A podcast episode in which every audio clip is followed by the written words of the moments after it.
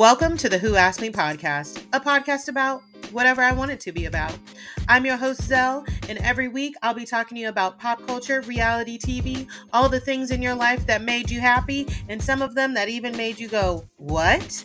So sit back, relax, and have a laugh with me.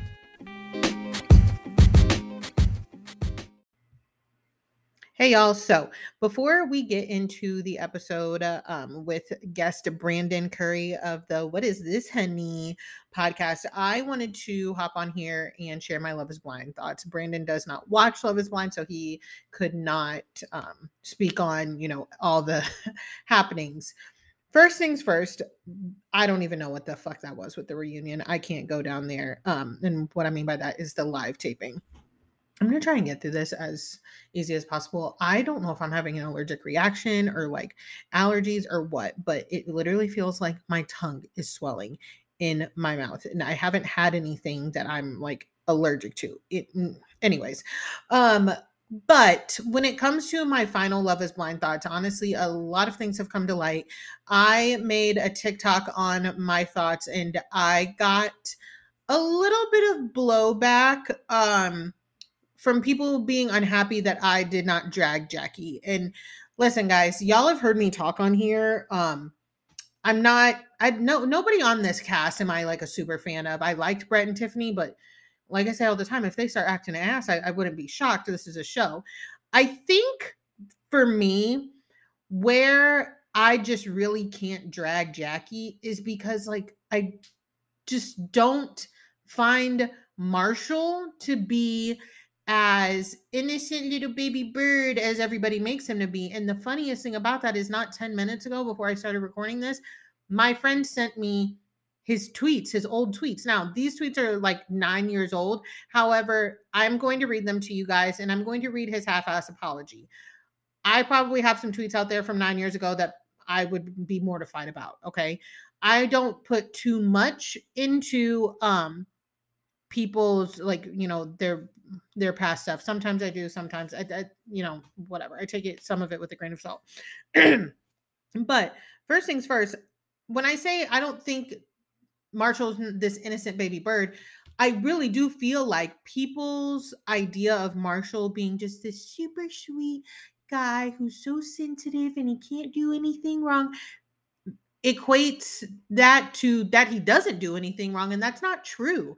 I had a guy comment on one of my TikToks when I mentioned that project comment from Marshall that after the episode that it happened and he came on there with a bunch of women and was like y'all acting like he didn't apologize for it minutes later and I said he didn't apologize for it minutes later he actually reinstated restated i seriously like can't talk i don't know what's going on restated the fact that he found jackie to be a project and whether you like jackie or not same thing i said about jackie calling irina a peasant. If you call people projects that's not that's not nice okay? You're not as nice as you think you are. What i said about jackie is everybody loved her when she called irina a peasant because they hated irina but calling anybody a peasant a peasant? That's not nice. You having that in your vocabulary, like you speaking like that, shows me that you are capable of saying really mean things and having really mean thoughts. And like we all are, don't get me wrong. It's just really driving me mad that people are treating Marshall with this, you know, sensitivity. And this this guy hasn't really been, you know, anything that we haven't seen before. Is he awful? No, I don't think he's awful. But there's just something about him. And when I saw these old tweets, I said, yeah, I knew that. Um, again, I Marshall went on the Vi- Viall Files, Nick Viall's podcast. And I can tell the way Marshall says certain things. Other people, a lot of other people, not me and my friends, because we've been talking about it all week, he slimed past with saying some things that I'm just like, what? But everybody's like, hey, so cute. Look at those eyes. On the Viall files, he mentions, excuse me, that he looks in the camera, he goes, Sorry, mom, I'm a freak. And he like he mentions him and Jackie's sex life. And he goes, We had had sex and everything's fine. To you, the way he spoke about sex in their intercourse was completely from a one-sided view of like I got off, I'm fine. Sorry, mom, I'm a freak. Da da da da. Your freak may not be my freak. Okay, Marshall? Like you quite literally speak about sex from what I've heard from a male's point of view and a male's point of view only. And again, I'm just going off of what I've heard. Next things next. I guess there's text going more texts going around about Jackie um Jackie saying that he has a big dick, I guess. I don't know. I don't care. Again, that's something that's kind of uh, depending on the person you're talking to. And a big dick does not equate good in bed. You know what I mean? And I just had to fucking laugh because all of these comments on these TikToks, these Instagram pages, he's he's nice and he has a big dick. Oh my god. Being nice and having a big dick does not make a perfect partner. I know the bar is in hell. I know the bar is in hell, but that does not make a perfect partner. I have come across a few big dicks in my life attached to nice guys. They me and them were not compatible. It does not make me a bad person because i didn't want to be with them. That doesn't mean that there's not there's something wrong with me because i didn't want to be with them. I just I, we we must get it together. We must get it together. Like you, i i just have been baffled with the things that i have been seeing surrounding marshall and i look tiffany and brett are fine with it i don't care the way marshall told this story about how him and Tiffany ended up like connecting, but then not connecting. It was almost to me, to me, okay, in a way of like, oh, I did her a favor because I didn't want her. I didn't want her, but I knew somebody who would. To me, again, I just want to stress to me, Marshall is really way more misogynistic than people even notice. They just hate Jackie so fucking much that it it blinds them. And I just want to say this.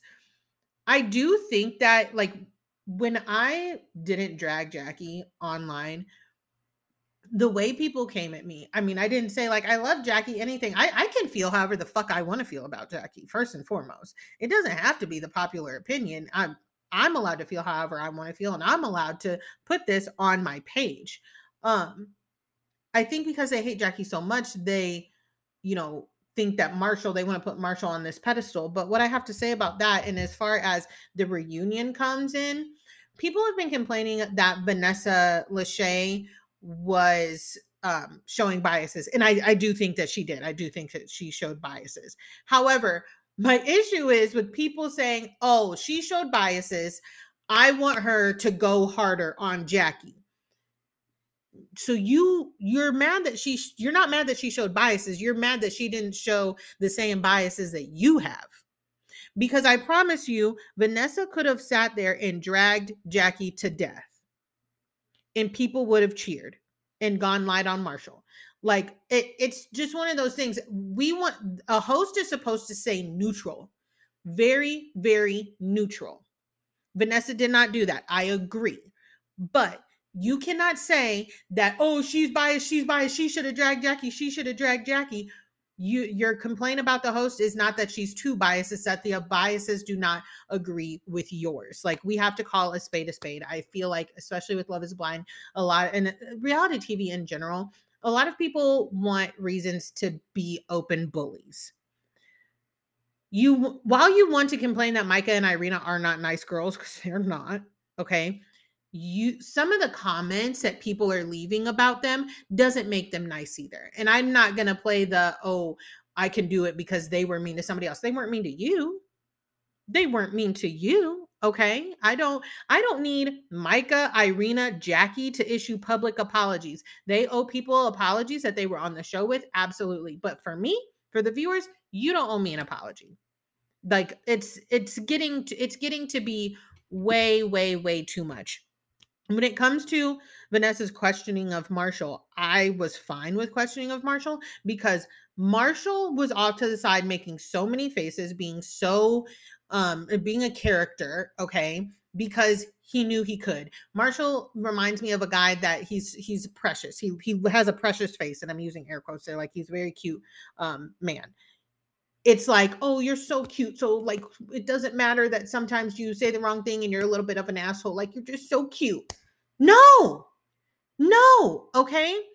I don't think that he's a raging asshole. I don't think that anything like that. I just would like to call a spade a spade because at the end of the day he's not like it's just ugh, grinds grinds my gears and when i saw these tweets that i'm about to read to you i just i just shook my head so again these tweets are from 2014 i'm sure we all if you had twitter or any type of social media back then you have said something that you regret um, but i'm also after i read these tweets i'm going to read his apology and i'm using air quotes there so um, they say a group of sad black girls that sit in a damn circle sharing their stories on why men ain't shit.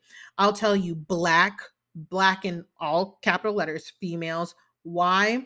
You walk into a restaurant and what do you see? A white couple, a Hispanic couple, an Asian couple, oh, and a group of black girls. Um, let's see, where's the next one? I mean, and just these alone. Uh, here they are. Black girls could care less about our feelings. LOL. Percentage currently married. White women 51%, Hispanic women 45%, black women 26%. Damn. Then there's another one um, where he's adding somebody who I'm assuming replied to him and said, I admire each and every race. I'm not disgusted with black females either. I'm simply trying to give incentive to be better. I'm going to stop right there at that part. I mean, these tweets within themselves are just again Marshall on his extremely misogynistic shit. Okay. I'm just trying to give incentive to be better. Okay, well, maybe somebody could have said that about your dad when he was berating you about math problems, Marshall. What do you think about that? You, a black man, telling black women, black women, incentive on how to be better, as if we don't hear incentives and and I'm using air quotes there and tips on what we can do to make people want us more and da da da da da. I understand again that these tweets are 9 years old. However, I can confidently say I have never tweeted anything that is like let me tell you what black men should be doing so that I am not hooking up with men outside of my race. I've never said anything like that. I'm not, and I do not. I let me tell you this right here. I don't speak for all black women. That should be very clear. I don't speak for all black women. I'm speaking for myself. I'm speaking on the conversations that me and my friends had in our my black, obviously my black female friends had in our group chat when we looked at this video. You still had a bias, Marshall you can tell me that you've grown and you don't feel that way anymore. I don't know because I don't know you. That doesn't make that sting any less. Um, because as black women, a lot of times we know when people do and do not fuck with us. It's very clear when black men do and do not fuck with us. And that's another thing that I always picked up from Marshall as well. Okay. It is so very fucking disappointing but not surprising for me. And then I will get into the um apology, which is a air quote that I'm using here that he issued. I'm seeing a lot of my old tweets surface from years ago. This happens to pretty much everyone who goes into the public eye. It happened to my cousin, and I knew it happened to me. Let me be clear. Like I said to someone earlier, shrug emoji, things change. I was a sad teenage, teenager with a lot of issues when I tweeted a lot of that. I've grown and I do not feel or think the same way. Anyone with anything to hide would have gone back and deleted it, but I left them up for a reason. I even had a chance to go back and erase it, and I elected not to. It's my progression as an individual, as a human. Those old tweets are just proof that I have evolved. I thank God for opportunity opportunity to be damaged, seek clarity and forgiveness, and develop into a better person. So first things first. I can again, I can't stress enough that I probably did tweet something nine years ago that I'd be like, ooh, about now. It was never to that magnitude. Okay. Secondly, this bringing up his cousin. Marshall also says during um his interview with Nick Viall that he didn't know he had never seen Love is Blind before. Okay, sure. And he looked at the show and was fine. He tries to paint a picture of like, oh, I didn't watch reality TV. I don't blah, blah blah. No, you knew you were going on a reality TV show, brother. One, two. Him and his fucking cousin, who was on The Bachelorette, okay, have been trying to make a brand for their family name and this is who we are and da da da da, which I don't give a fuck about. But be honest. Be honest. Y'all are trying to market yourselves. And the reason this irritates the shit out of me, and yes, I'm clapping now, is because just be honest about it. I don't, you're, I'm a nice guy. I'm a this, I'm that. Oh, we're these suave, like guys who just really want to do good. Give, give me a fucking break. You're a human. You're not any extracurricular, like extra, extracurricular extraterrestrial man who's just sent from the heavens just so be so sweet to and like give me a fucking break. You're you're a guy okay? You're a fine guy. The when it comes to this apology i'm seeing a lot of my old tweets pop up. This happens to pretty much everyone who goes in the public eye. Okay. It does happen to a lot of people. And yeah you had the opportunity to go back and delete them. I don't know. Are you trying to tell us that somebody said, somebody from Netflix, a PR person said, like, hey, just so you know, like, we found these tweets, you might want to delete them? Or are you saying, are you trying to say you're so fucking self aware? Like, you are so at the forefront of consciousness and wokeness that you knew that you had these tweets from 2014 sitting there, but I'm just going to leave them there because that makes me a better person. We've all grown even the shittiest of fucking people. Now, they may have grown into a shittier person, but we all have grown, okay? Give me a fucking break with this self righteous bullshit. You can't even, uh, the, the only, like, he doesn't even go into detail, doesn't apologize to black women, doesn't anything. It's all about himself. He doesn't say how he's you know, I love black women, I anything, which I don't I, don't get me started. Whatever. I won't even go there. My he talking about my progression as an individual, blah blah. He puffs out his fucking chest. He really, really does. And puts on this so confident front. But if anybody dare hurt his feelings or say something about him that he may not deem as true, Marshall's a sensitive guy. Like Marshall's a sensitive baby, blah blah. Fuck black women and their feelings, I guess. And of course, there's a and again, I don't talk, I'm not talking for every black woman because there's a whole fucking slew of black women underneath this uh saying, Oh, it's okay, we all grow, we all this. I don't, I I'm not here to um talk about anybody else's forgiveness. Okay. I don't think people's old tweets should be dug up. Um, I whoever does that is fucking weird. They really are because 2014 is a long time ago. However, it it is telling.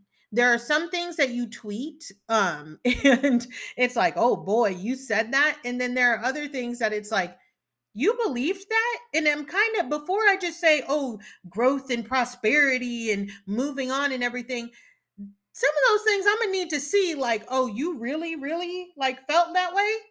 Because again, as as far as this black woman goes, me, fuck that and fuck you. Okay. Yes, my husband is white. That ain't got nothing to do with shit. But people like to bring that up to me all the time. I've been pl- with plenty of black men, plenty of black men. Okay. And I still feel the need to protect black women or black men, I'm sorry, in a lot of situations where they have proven that they don't give a fuck about me or my life, okay? Or my 26% marriage rate. It's just I can't. I I really can't. Besides that, Love is Blind is in shambles because Danielle and Nick from season 2, yeah, season 2 put out the information. I don't know if the NDAs um expired or what they're talking about their experience and pretty much how they held them captive and the um psych eval and i'm going to use air quotes there because from what danielle explains it's not a psyche eval at all um that they put them through and like what caused her to have a lot of anxiety and like the she had a um really bad time in mexico in the room and a lot of people were like girl what the fuck Okay. And, and me being me included, I was like, what the fuck is going on? Um, but just so near so Netflix could push a narrative. And that I don't agree with. Um, I, I don't agree. I I say all the time, like you came on this show, like if you didn't want people, I think I said recently, if you didn't want people in your business, don't come on this show. And I stand by that aspect. I don't think that people should go on this show and anticipate to be mentally manipulated and um for for ratings. That that's really, really fucked up. If you go on her Instagram, or I'm sorry, not her Instagram, her um TikTok, she she explains it way more, and I'll share it to my story too, so you all can see it. Um, thank you for listening to this mini mini rant. I'm sure somewhere somebody is going to listen to that and label me an angry black woman and all other things, um, because Lord knows I've been called a lot of names on the internet this week. But let's get into the episode with Brandon. It's a really fun one. Hello, and welcome back to another episode of the Who Asked Me podcast, where I'm so excited to be joined by a first timer here on the Who Asked Me podcast. But we followed each other on Instagram and it was instant connection in the DMs. And I was like, you need to come on. So, everybody say hello to Brandon Curry of the What Is This, Honey podcast. Hey guys. I'm so excited. We have been chatting up a storm in the DMs. And honestly, y'all, I'm a fan. Like, I'm not even gonna lie. You gotta own it. It's Naja, you guys. It's Naja. no, I I love it. I love talking to new people. I love talking to new uh, podcasters. So we have so much to get into today. So much Um, to get into. If you're an OG listener, you know that we used to be on our pop culture topics, and I've kind of dropped the ball with that lately, especially with all the Bravo drama going on. But we're going to get back into that because there's a couple things in the headlines that I want to touch on. First things first, what's going on with Jamie Foxx? honey, the, apparently nobody is allowed to tell us. Like I'm, I'm like, and I understand that. I completely I respect too people's privacy. it's like you don't want to offer up too much information, right. you know, before you actually say something. And then he's like, "I'm fine, I'm great." It was nothing." Right. But at the same time, people are posting things on the internet. Like, like Garcelle posted something and was like, I need you to be okay. And I was like, Yes. yeah, I wish y'all would have kept this to yourselves because again, I respect his privacy and his medical privacy, but like just stop. Let's not. Well, when his daughter Mhm. posted, that was the very like. Also, cheers. Yes, cheers. Raise your glasses, everybody.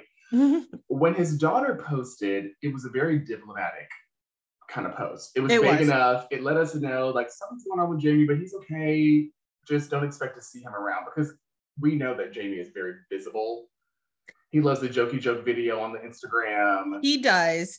But it's, at the same time, I feel like Jamie is one of those celebrities that like he pops out when he wants to pop out. Like we may see pictures from an event and we're like, oh yeah, that's Jamie Foxx. He's there. Because like especially Absolutely. black folks, we love him, right? Mm, Honey. But we're also not like, oh my God, Jamie Foxx wasn't there. He's like the perfect, I think he has the perfect medium of like famous private. You know what I mean? well, I appreciate that he is an actor. Mhm. Like we respect Jamie because he acts. He, he's he's a very talented person, and I think that he doesn't have to do all the appearances because he Right. doesn't need that money because he's an Oscar winner. Ex- exactly. An Oscar winner, if he wants to sing a song, he can sing us a song. Oh. Like, but I'm just like, I, when I saw Garcelle's post, I was like, what the hell is going on? After I saw his daughter's post, I said, "Okay, cute, whatever." But then, as the Atlanta girls would say, the blogs started posting all of these people. And Kerry Washington is posting Mm-hmm. Garcelle, and they're like, "We need you to do these more roles. There's still more." And I'm thinking, okay, well, do he do he got like a heart problem? Is he having a do you have a brain tumor? Like, is he able to? It's so vague that you're for at least for me, I It- expect the worst. No, I agree. I it's so it's like vague in the worst way. Mm. Because I'm like, can he not speak? Like the, the, the role, like you said, oh, we need you to do these roles. There's so much more that you need to do. I'm like, what? Because like you know everything that's going on with Bruce Bruce Willis. Yes. You know what I mean? That's what I immediately thought of. I was like, is he gonna have and to Jeremy retire Renner as well. I was thinking about, well, did he get Oh. some sort of um, accident? reckless accident and he actually isn't able to speak for himself? Mm-hmm. So people, because obviously it's going to get out if you know if Right. something happened to him, Right. I forgot about Jeremy Renner. which That makes me wonder if that's the case. like if if these statements are some sort of like PR, like okay, well, we can get in front of something, and they won't be able to yeah run with some BS. That's it. Could be, could be. I love, I love a good PR plan. In days like in the days and the times that we're in now, I love a carefully crafted PR plan. It gives that people care about journalism again. It gives. Okay. it gives. It gives a it commitment gives- to your fan base. it gives restoration to like Let us know that you I- care. Uh, yeah a narrative okay don't just be going running wild speaking of running wild Oh Tiffany. Haddish. I? Okay. I woke up today and logged on to the Twitter and I was a little confused because people were like, Tiffany Haddish this, Tiffany Haddish that. Now, let me say this.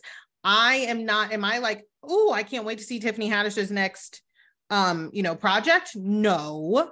Yeah. But I try not to dog her too badly because I black woman and and I you- respect her come up as Yes. a performer. yes, exactly. I mean, Tiffany Haddish has come from being homeless to being in the CBS showcase to get. I mean, like she really hustled to get to where she is Exactly. today. So you have to give her her flowers for that. Exactly. Like I have so I have somebody who I know like personally who like literally every single time they can they take an opportunity to tell everybody that they don't find Tiffany Haddish funny. And I'm like, "Mm-mm, okay, but you have to respect the come up because she is famous. She at one point, like you said, was homeless. I I will never be that dedicated to the craft. Like y'all know, y'all know I'm a comedian. Like I would love to be where Tiffany Haddish is as a comedian, especially as a black female comedian. But so like I have to respect that. But Tiffany be running her most. mouth. And Law Roach told us that he was trying to help a sister out and Mm. told her, like, hey, these brands are lowballing you based on, you know, other celebrities, other people that I've worked with, really just trying to to help her out. Right. And instead of uh, going about it in, you know, a more discreet manner, we should say, I guess she just went in the room and said, Law Roach said, y'all lowballing me. She said, oh, "Yeah." it's one of those situations where you're trying to help a sister out. You're trying to help you, like, girl, just so you know, when you go in, just make sure you come in with this number exactly. because they're going to try to sell you on this and you know you deserve more.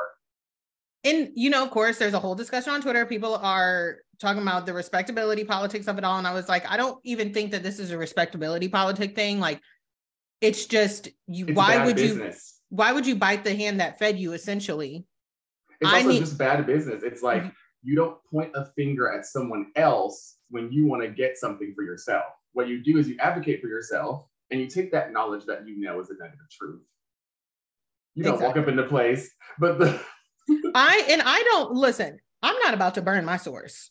Okay. No. The one thing I will not do is burn my source. If you are bringing me valuable tea, especially valuable tea that's going to help my pockets, I will keep you by my side at forever. You're Well, looking out for my money. Understand good business. Yeah.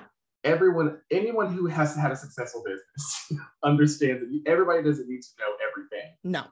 And I think that Tiffany Haddish just comes from the, that hood politics of she really sometimes does not know when to turn it off. Mm-mm. And I hate to say that, but it's like that is a means of survival. There is a time and there's a place for everything. You cannot be hood rich girl from the block on in every space. And coming into a business negotiation, like my friend told me that you guys said, Yeah. that's not gonna especially especially when we especially when we are dealing with black folks but i think it was somebody listen i was deep in those tweets okay i because they pulled out the when marlon wayans um you know said that he didn't regret not casting her said that she had some growing up to do um and that she ran her mouth too much. yes and then also who was it that was like she really puts on it was law. Law went on to say like she puts on this actually amplifies that oh i'm the hood friend i'm the hood girl in front of white people. And I, Mm. no one's asking tiffany to not be her. That's not what we're saying because y'all know if you listen to me enough you know i'm a big fan of black women being whoever the fuck they are whoever the fuck they want. But there does come a, a time when it's like um stop playing playing that that stereotype up for white people and okay. also don't, don't don't be shucking and jiving and jigabooing yeah for people because I can understand where she may have been rewarded and may have paid her bills doing that. exactly But when I say time and place, because I have, I, in no means, because I was listening to your podcast, and my, by, by no means am I having a Kwame moment where I am having my internalized racism because I went through that already. Uh, yeah. mhm. but what I'm saying is, for instance, we see it with people like Cardi B, Mhm. who went from reality television, Yeah. bust down, busting down, throwing bottles. hmm I mean, she was right. She was throwing bottles at when after the fact, but she learned when she and Nicki got into that situation at the Harper's Bazaar party. Cardi B realized right then in that moment, I cannot behave like this. hmm I cannot carry on like this. There are situations where this might be appropriate, and I have the lawyers to help me out. Exactly. But right now is not the time. And some people are gonna bait you into that. Like I feel like Nicki Minaj baited her into that because we we knew how Cardi was going to react. You know what I mean? And even Cardi back in the day, she used to reply to so many tweets and so many people online that and let me be so very clear. It's hard. Mm, It's hard. Even with me on TikTok, like I will be like typing back to people and I'll be like, girl, put this phone down because it does not, it does not matter. Like Yeah. at some point you have to draw a line. And that that's the thing with Tiffany. But you know, she people started getting into about it. Ooh, mhm. Needs you know, Beyonce Beyonce says she it. is she cannot come back to any party of mine. Well, sweetie, y'all may not know this because you can't see our DMs, but Selle knows what I think. I still think Tiffany Haddish is the one who allegedly went over to Beyonce's face and took a little nibble. There's no way that it was Sanaa Lathan. Zzz, Swarm. It's giving swarm. you thought I don't was biting into a juicy peach. I don't care what anybody says. It's Tiffany. You should have just mm, there's knowing when there's an art in knowing when to shut the fuck up. There is. There's an art in knowing when to shut the fuck up. And trust and believe. If I ever got invited to a party of Beyonce's, Beyonce. you wouldn't even need me to sign the NDA. I would sign it. I would sign it five times over. Girl, I would throw my phone on the ground. I would stomp on it. I would light it on fire. I can go get a new phone tomorrow. And I know them parties be fun because wasn't it what what- which party was it that like I think Adele, Khloe Kardashian, they came out of that party lit. lit. I want to say it was one of the Oscar. It was. I want to say it was one of the first times that Beyonce and Jay Z threw an Oscar party alternative to like the Vanity Fair, Yeah, the yeah, this, yeah, yeah. that, and it was hella lit. Like you could tell the way they were walking out. I think there was like articles of like these celebrities walking into Beyonce and Jay Z's party versus them walking out. I know for a fact Khloe Kardashian was lit. Okay, she was. I and I was like, oh, I just know it's fun up in there. I It just know, and I it's also rich. appreciate that. I appreciate being in the moment. Um, I talked Mhm. about this a little bit in my podcast about my fiance is 24, 24 years older than me. Mhm. It's giving me an G. Goodbyes, only y'all. Um, but one of the first things that like we struggled with when we first started dating was me on my phone. Mhm. And we'd Yeah. be at dinner and he'd be like, um, can I please just talk to you for an hour without you being on the phone? Yeah. Can you get off the phone? And I think that just because of where we are in culture, because you know we're not fully in the matrix yet, it's still it's coming, y'all. Look at Lisa Hochstein's Instagram photos. Very close. I literally was. I opened up Instagram earlier, and I was like, "Who the fuck is this?" And I was like, "Oh, the matrix is very close. We're not in it yet, but I think people have a hard time. That anxiety of like, am I going to miss something? Can this make me viral? Can this help me? Mhm. Can this do what? And it's like, you sh- if you're being invited to a Beyonce party, you have arrived. yeah." This is it for you. And then trust and believe there's going to be a photographer in there.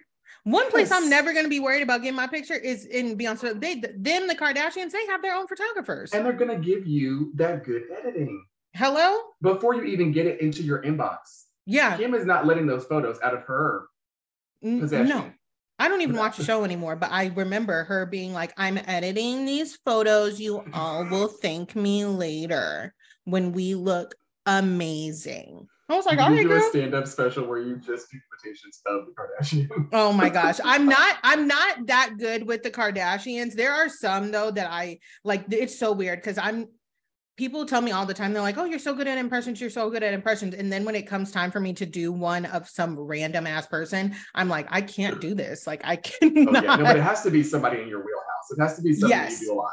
yes. Like You know, that's that the trick. that girl I, I hate that i forget her name she's an- a comedian she does she does the kardashians and she also started doing teresa from jersey Mm, She does Teresa so good. Is she blonde? I don't think so. Milana. Oh, maybe she's. I y'all, I'm sorry. Please don't drag me for this. I know about three Caucasian female comedians. I think she's no, no, no. I think she's Latina. I think she's. ah something. I'm- yeah, no, no. I'm like pretty sure. I'm. I. I don't think she's white, but she. She is so good. She is like Joe. Joe. Oh my God. You know Joe and the, my daughters. Oh God. Daughters. Like, I. I will send you the video. I've watched it. So I've watched her in impersonate Teresa so many times. uh, Tears are in my eyes. I love it. But before we get into Bravo, let's let's move into a little bit of Love Is Blind. Now, Brandon does not watch Love Is Blind. Sorry. However, with the frenzy going I've on, seen the mess online. and I quote Brandon, I don't watch it, but I feel like I have just online. What do you make of Love Is Blind? Honestly, truly. Well, I think that what people need to understand about me is that I love reality television, but the Mm-hmm. love game shows, Mhm. I, I just never take them seriously. Yeah, fair. It just makes me think of like Flavor of Love, Rock of Love, Yeah. You know, and the, like The Bachelor, which for me, the fact that The Bachelor and The Bachelorette is still on television Listen, is they play too much. Yeah, like if y'all have listened to me for a long time since the beginning, you know I used to cover The Bachelor. I had to stop. Um, my I was completely done when it came to the Matt James season, Mm. um, the first Black Bachelor. Um, and they were marketing him as such, and then immediately he got on and told us he was mixed, was the first thing. And then the second thing he told us was I definitely feel like there's pressure from a certain group of people for me to Ay, pick ay, a certain uh woman. And I said, baby, just tell us you don't like black people and let's go. I said, that's oh, what I can't deal with because here's the thing: I'm a person. If you if you can look at my track record, mhm.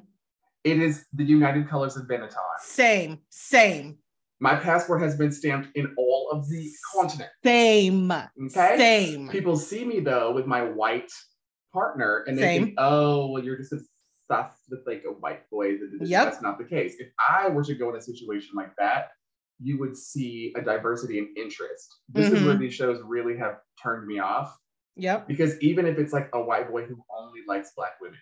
hmm For instance, they had the Rachel girl on there. I did not watch that season. I just know who she is because she's chocolate and gorge. Oh, Rachel Lindsay, right. I loved Rachel her. Rachel Lindsay, yes, she's very popular. Like the girls love her. And I was, and I just was imagining. I'm like, oh my god, I wonder if they just had to ask, like, would, would you would you legitimately marry a black woman?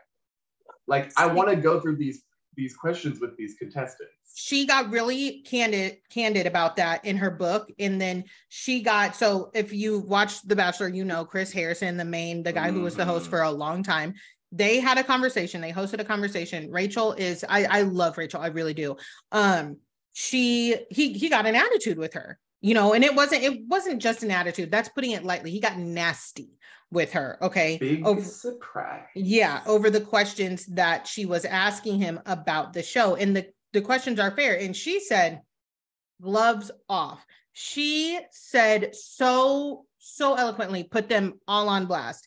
Um, there was a guy in her um season that she was like, I, I don't like him. Like it- it's not for me. But she says producers kept being like, you need to keep him, you need to keep him. And she was like, ain't nothing here before, between us. And then finally, the other contestants came to her and they were like, he's racist. Like, these are the things he says, blah, blah, blah. Or no, it wasn't that he's racist. It was that he was doing things in the house. But then I think the way she described it, do not quote me, was that she knew she was hearing from the other men that he, there was some racial things going on there. And then, mm-hmm. of course, a whole bunch of racist shit. People started digging into his Twitter, Instagram, things like that came to light. And she was like, Y'all are making me look like a goddamn fool. Right. Like, y'all are really playing in my face right now. And then there was another conversation between like the one of the guys, I think he was her top three, top three or top four. And I will never forget this. I didn't like him from day one because I knew that he was no matter what, if she chose to be with a white man or a non black man, she, he was going to say something about it. Right. And he did allude to that. And he was like, I do wonder if she's the type of woman that if she ever, he was like, has she ever dated a black man? And she was like, okay she was like i really was feeling you but like since you want to play that game and I, I as a black woman who like you said my dating past colorful. You will see not only will you not see similar like in looks you'll see a difference of interest like all of these things. My friends really do laugh when people try and be like oh you like this type of guy because they're like we didn't know who she was going exactly. who she was going to pop up with. They they tend to keep to those things and i do especially watching love is blind i do think that they look for with people calling for more diversity and things like that. I think that with the black contestants and even you know some of you know maybe the uh latino ones too unfortunately we have not seen a lot of asian representation in love is blind i can only recall natalie really um yeah they don't i feel like with the black contestants in particular they always have some type of black men, I should say, mm. always have some type of like anti-blackness about them. Which but could then, be casting. Hello, people, because I want also people to realize it's a show. Mm-hmm. It's being produced. There's a certain narrative that the producers and the mm-hmm. team want to get across, which they may or may not know at the beginning of filming. Exactly. And so, yeah, with these shows, like I've heard a lot about Love Is Blind. I've heard a lot about Kane and this girl. What's her name?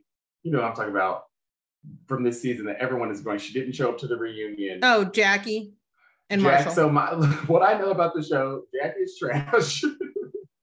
Netflix could not get their shit together Mm-mm. to get it airing, which is honestly an insult to everyone's pockets for those of us who don't. And intelligence. I don't right. think that it was ever. I don't think they ever planned on having it live. I really don't. Probably not.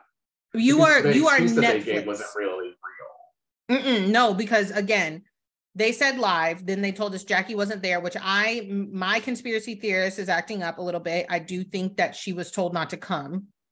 I believe she was told not to come because she was running a amok. for herself? Because wasn't she also told not to like go to the final dress fitting or something? Yeah.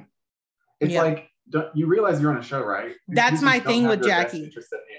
that's what that was my thing with jackie when she was running amok in the internet streets and everybody's dms getting smart. It was like girl you're on a show you yeah. were on the show. I know you didn't think that you was about to control this narrative. I know you didn't think you was going to control it at all. And specifically, we talk about people who do t- TV work that's not about them, and they have to deal with all the stuff in the press and in the blogs, all of mm-hmm. this. You're on television because of you, because of your personality, your looks, your your career ambitions, and because you want to showcase who you are on television.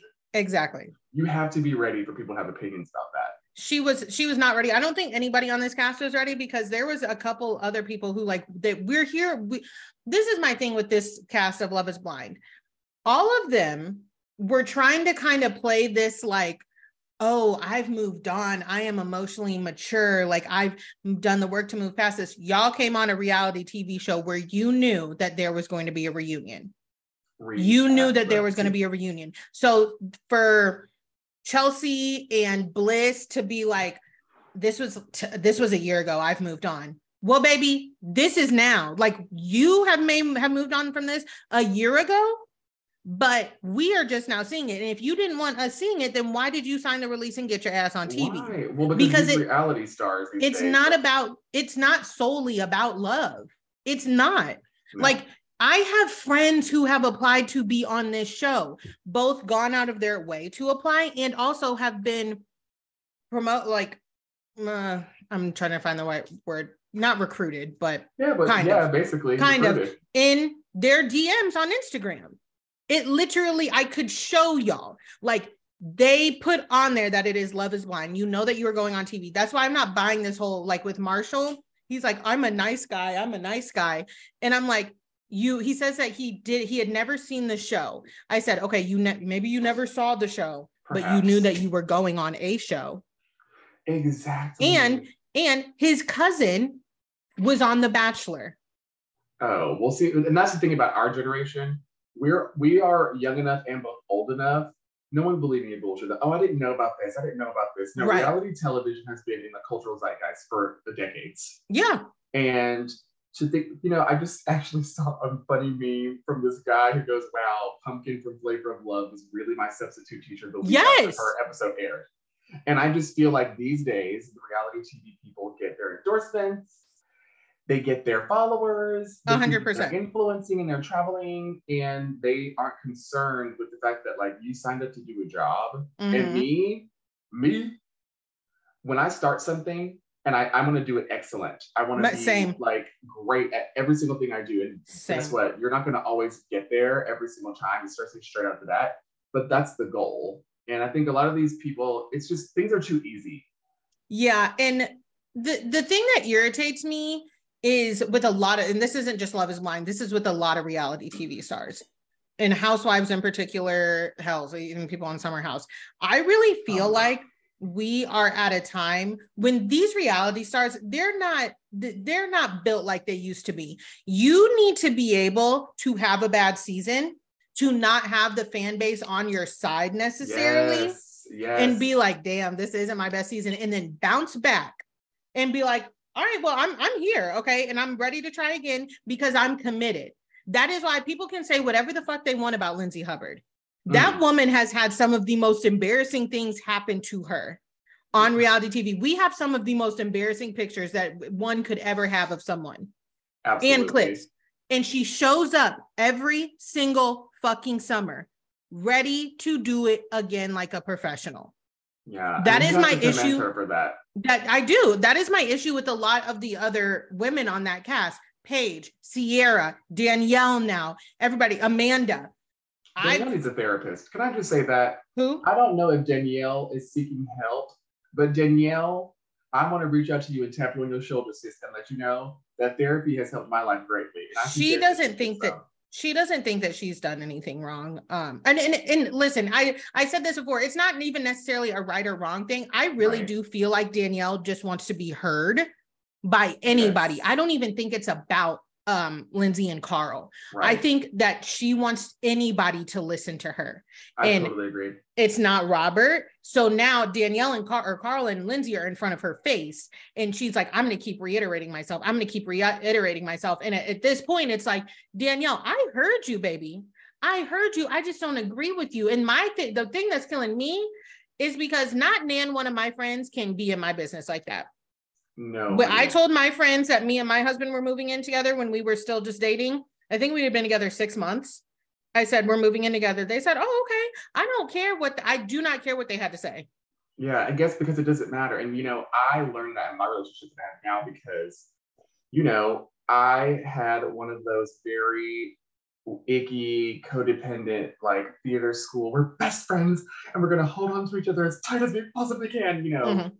And as soon as I'm not a part of that, then it's like, oh, you've done something wrong. If you're moving Yeah. on or you're gonna, you know, grow at all, imagine, Mhm. imagine growth. And I think that is a part of the root of the issue between Danielle and Lindsay is that Danielle is in a place where she's experiencing extreme emotional pain, Mhm. but she is not a boss bitch enough to be like, Lindsay, my man is tripping. I feel completely alone. I don't know what's going on with this. And you are now, it seems like you're about to get married and be gone. Like, are you going to still be here for me in the way that like I need you to be? To which she can say, I can't do that but I Mhm. can be your friend. And I think that's the issue. I think Danielle wants everything to stay the same. Mhm. Somebody on Twitter brought up an amazing point, which was that did anybody ever stop to think that maybe Lindsay understands what's going on with Danielle, but she doesn't want to bring it up on camera? but Uh, Danielle keeps bringing it up on camera. I said, now, baby, that might be a word. I that said that- word, honey. I said that might be a word because we know there's a lot of things, and I think that's Lindsay's a little bit of Lindsay's issue too. Is not only because she keeps saying she goes, if you have an issue, I want you to talk to me about it. I'm a fire sign. Mhm. I'm an Aries. Lindsay is a Leo. They Y'all are don't my fuck with Aries. Don't do Yeah, it. no, don't. back. They are my fire sign little sister, so I do understand what they're saying often. Um, I every time Lindsay says that, I want you to say it to me. I want you to say it to me. I'm like, she's not just talking about Paige and them because Lindsay's not stupid. She's like, I know you getting on in front of this uh, confessional camera and saying some shit.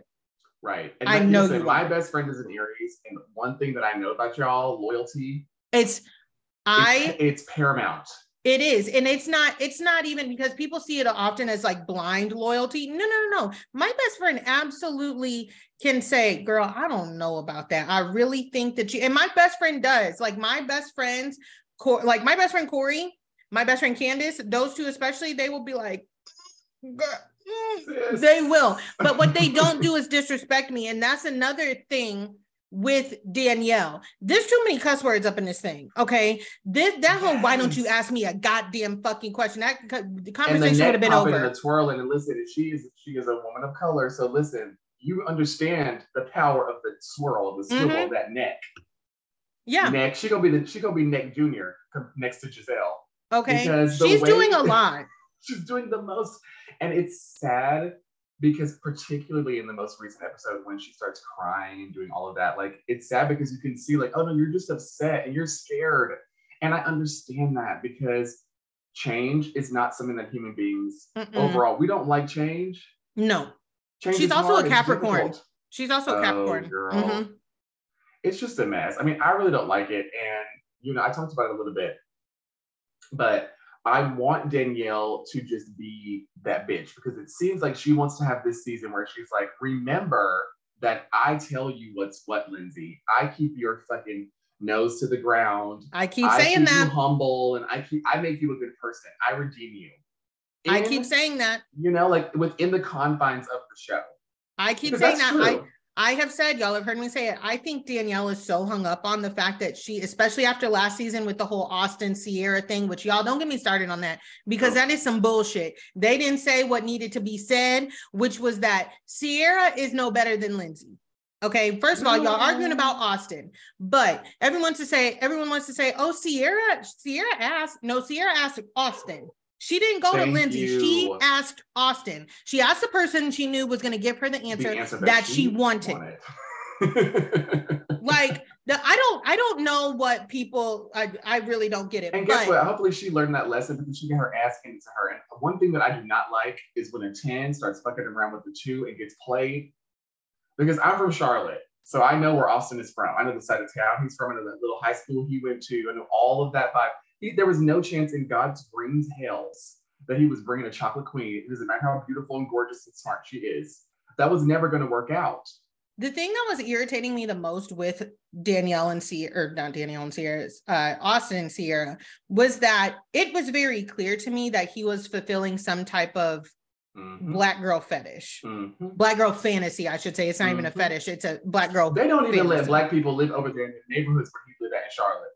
Mm, Sweetie, I'm telling you, you could probably throw rocks down the street and you would probably pick up more dust than you would find a person of color around where this man. It's a very white community. It's a very Mm. white, white, white, white, white, white area, which is Okay. fine. Live your life. Where I live now is white as hell. right. I, I live in Raleigh, North Carolina, so I yeah. You know what I mean? I, I can't I can't be mad at him for that, but explain a lot of this stuff that's going on because yes, it felt like he was like having his thrill. He's Mhm. like, oh, I'm gonna do this winter house thing. This girl is so hot. I've never been with a black girl, but she's into me, and how could I not look at her? it's giving.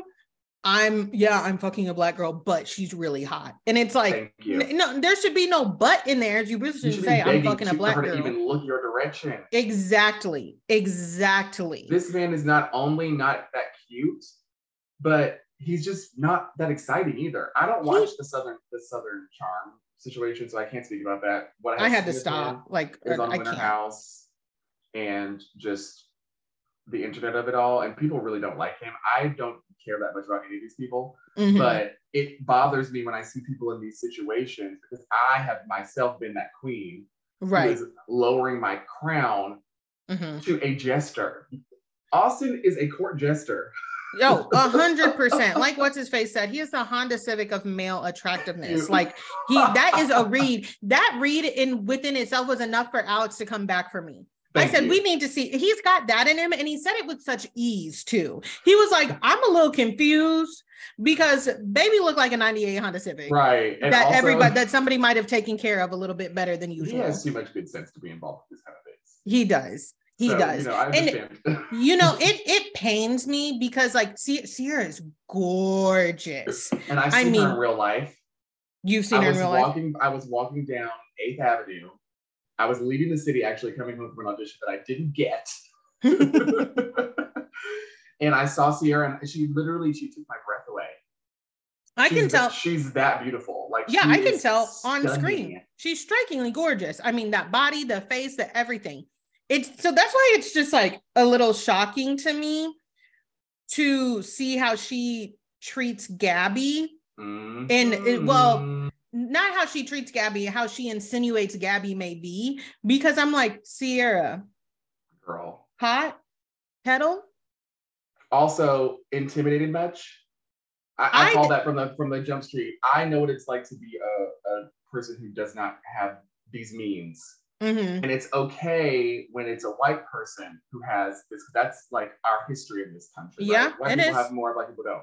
But when you are confronted with black wealth Mhm. in the way that Gabby, because I don't know if you if you have gone down this, that family has some money. I don't know where it comes from. Yeah. Oh, I mean, I I've so I knew Gabby because of her sister, Danielle. Right. And I followed her. And then they had a podcast for a little bit. They don't have it anymore. I used to listen to it, and so that's who I knew, how I knew who she was. And when I saw she was going to be on Summer House, I yelped.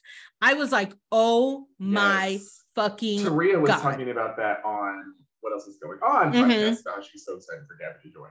Yeah, I I was like, "Oh my god!" I am. I was gooped. I was gagged. I was so fucking excited. Everybody was like, "That I don't know. I don't know." And so that's why I, I find a lot of the conversation surrounding um, Gabby and her sister funny too, because like Gabby's sister literally wrote a book called Token Black Girl about their experiences, yeah. About how they, it's not it's not the norm to see black people, comma, dark skinned black Yep, people there we go.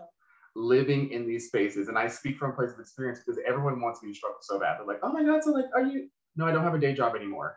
Mhm. Don't do that. because I don't have to do that anymore. And I know that that's what you're, you're accustomed to. That you're accustomed to. Oh, you got a little bit of meat on your bones. I'm eating good. yeah, yeah, You know, I think that people are very uncomfortable, and I think that for someone like Sierra, you know, who has these issues with her dad, and you know, her mother was like, "You need to get a degree because you have to. You can't be a model. You have to make your own money." hmm I can only imagine that imprinting on you when you see someone who's like, "Oh, I don't care. I'm just going to use my one of my parents' credit cards." right. And You know. And listen, I don't care. I think this has been a conversation for the longest time. I don't care who uses whose parents' credit cards, but as long as you not ask me for my money, okay. Thank and you. then if if we're if the plans are coming into play, and then I'm like, oh no, I can't do that because you know that's out of my means or whatever.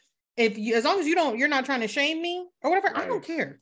I, I don't she care. doesn't, and that's the thing about Gabby. Because at first I was kind of getting that vibe from her. I was like, "Oh, are you going to be relatable at all? Because you're like literally richer than all these people. Mhm.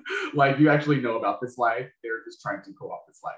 You Well, can have and- your own house in the Hamptons over the summer. Well, and um, my thing about Amanda, I find so funny is that Amanda kept it pretty down low that she came from wealth until Mhm. it came time for her and Kyle to get married. Mhm.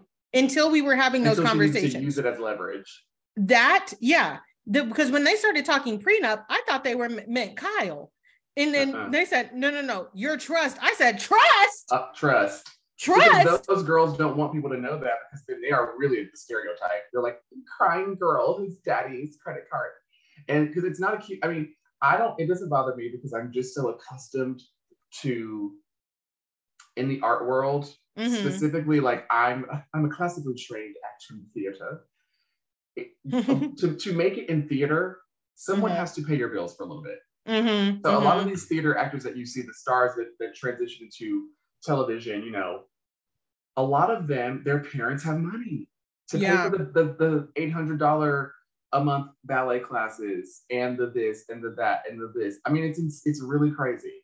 So I'm accustomed to seeing people be like, well, why don't you just ask your mom? I'll never forget, I was living in New York City and I was about to get evicted, y'all, evicted. And someone was like, well, uh, Brandon, why don't you just ask your parents for a loan?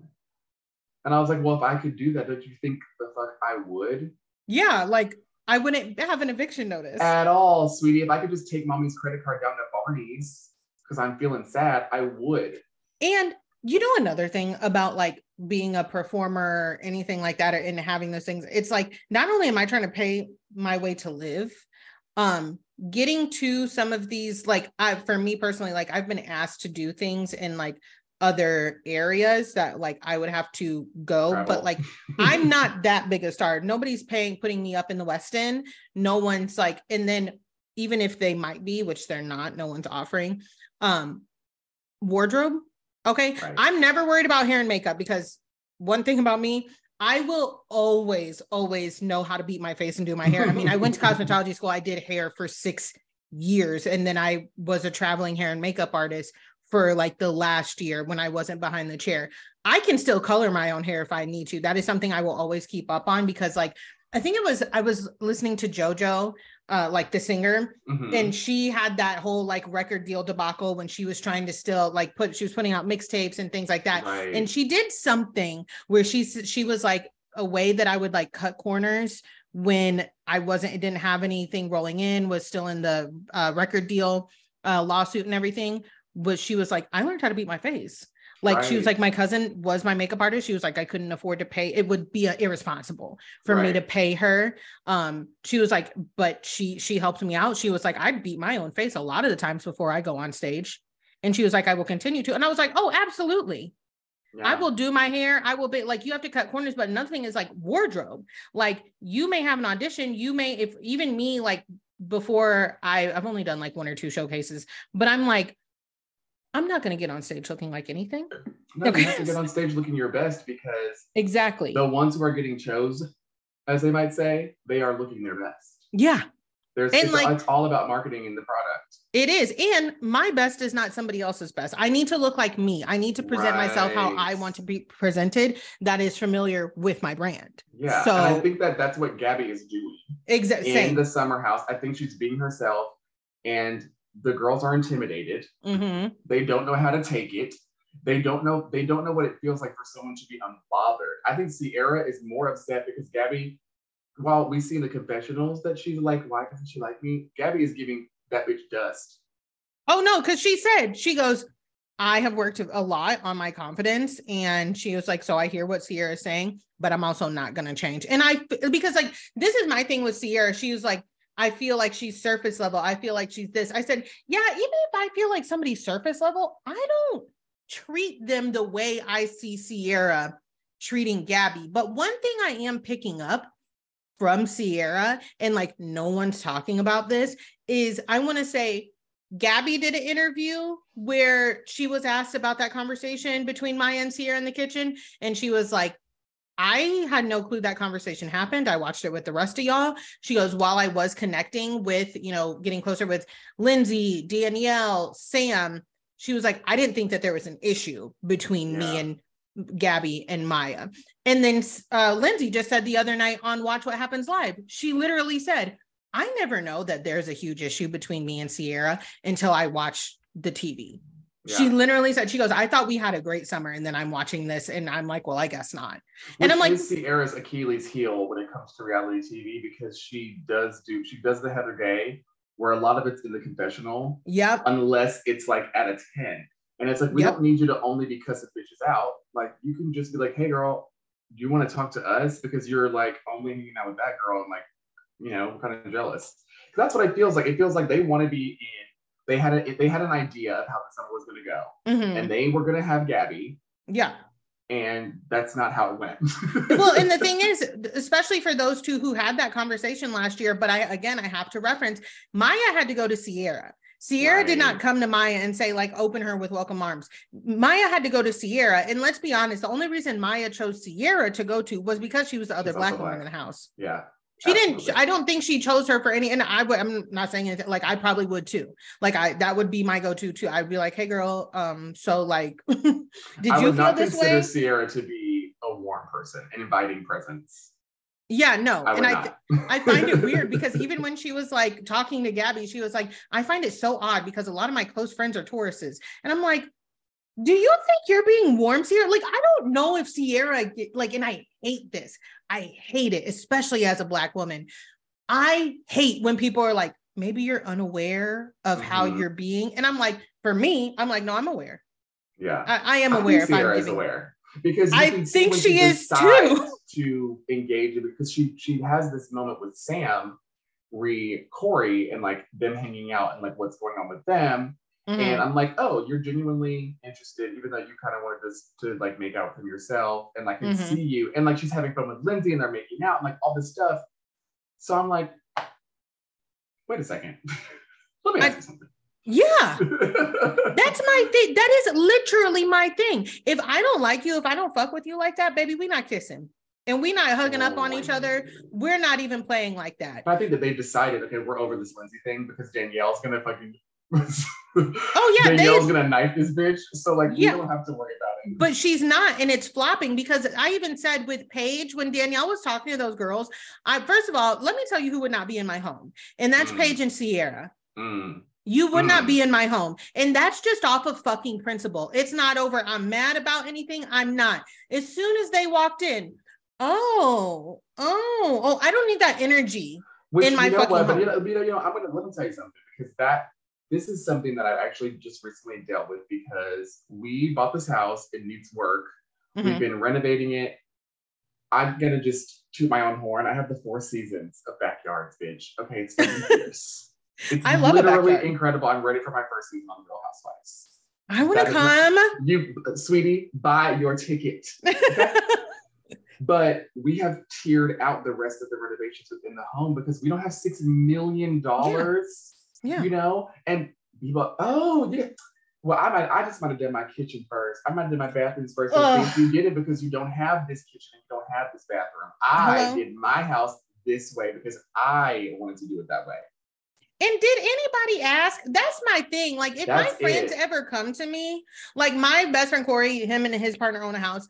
He'll he will send me pictures. He'll be like, "What do you think of this or this or this?" And he gives me options. Okay, right. like you know what I mean. I don't I don't walk into Corey's house and go, "Hmm, you know, He's I like, wouldn't have, have this here." List. I would also, never fucking say that to somebody. The irony okay? is, I've seen Ciara's one bedroom on her Instagram stories, and no one, if you've lived in New York City for six months or a year or 10 years, when somebody moves on up to the east side, like Carl and Lindsay have to that apartment, you're happy for them. Because the, uh, the actual Tia Ciara would love to live in that apartment. I quite literally sometimes for funsies, because it's always been a dream of mine to live in New York. Sometimes for funsies, and I have friends that live up there, I will look up um rent. Just to it's see. insane right now. Honestly and, right now it's so yeah. ridiculous. Yeah i have a friend that lives in harlem and she she just moved but she sent me her she was like girl i got lucky and she sent me her um zillow listing and everything. She was like when i found it i i right away. I you have to. Mm-hmm. And you know, yeah, it's crazy. But yeah, I I like even when ciara and Paige were talking, like I'm like, Paige, do you hear what comes out of your mouth. She was like, Ciara absolutely called me and was like, What are you doing with Craig? And I said, Run me down. Like, why do you think that? Okay. And she told you. And guess what? You're still with Craig. Danielle has said her piece millions of times. Horribly. And guess and what? By the way, horribly. Not anyway like terribly. Ciara saying not because, in any way like that. no. And you guess what? Carl and Lindsay are like, we got it. And that's my issue with Danielle can say, I want you to hear me. I want you to hear me. I heard you. If you just want me to hear, my ears are on. I heard right. you. I don't feel that way about my relationship. It is baffling to me the way Danielle is thrusting herself yeah. into this relationship. And it's very weird to me. I think you actually said this in one of your podcasts. It may have been someone else, but I think it was you.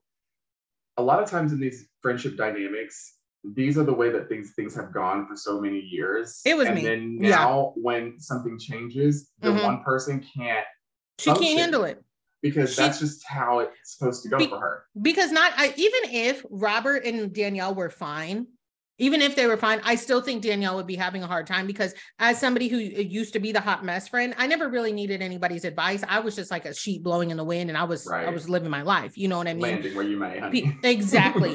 People were still used to me being the hot mess friend. So they were like, I would be, I would show up to brunch and be like, y'all listen to this shit Okay. and they loved hearing those stories. But once things had started to calm down and I started to grow and change and stuff, people be like, oh, you're you're different. The old Gizelle would have never done that. The old Gizelle would have never done that. Well, that bitch was crazy. Okay. Yeah, and she was also 23 years old. Yeah, exactly. Child, let's not talk about 23, 23 to 25.